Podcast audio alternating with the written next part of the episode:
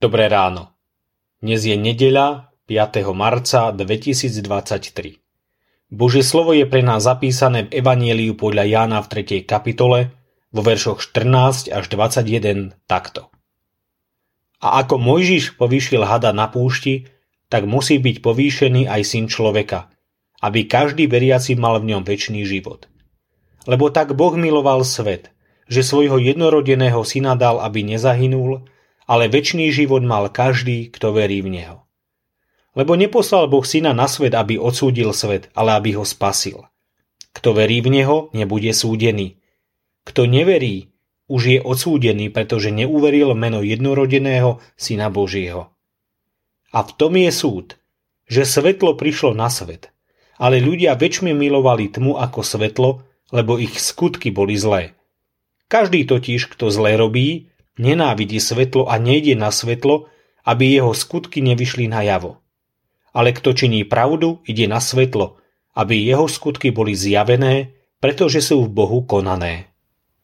Večný život je Boží život stelesnený v Ježišovi Kristovi a darovaný všetkým veriacim.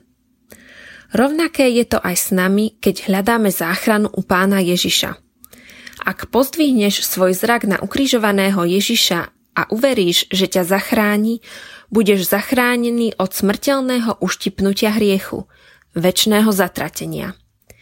Večný život nie je akýmsi predlžením smrteľného života, ale je to Boží život stelesnený v Ježišovi Kristovi a darovaný už v tomto čase všetkým veriacim. Je to nová kvalita a kvantita života. V tomto novom svete neexistuje smrť, choroba, nepriatelia, zlo ani hriech, iba láska a väčnosť. Pozemský život je úvodom k životu vo väčšnosti. Potrebujeme si uvedomiť svoju neschopnosť, nájsť záchranu vlastnými silami, spoliehať sa na seba samého, na svoje dobré skutky, peniaze, majetok, postavenie, myslieť si, že ak v rodine je nasledovník Ježiša Krista, tak aj ja bez mojej viery a dôvery v Neho budem spasený. Mnohí majú strach postaviť sa Božiemu svetlu, lebo sa boja, čo všetko by bolo odkryté z ich temného života.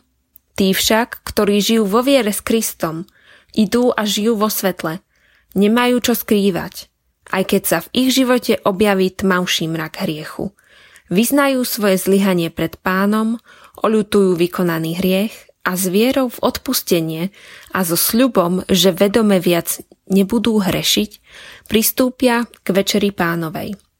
Aj pre teba, aj pre tvoj väčší život zomrel, ale aj z mŕtvych vstal Pán Ježiš Kristus.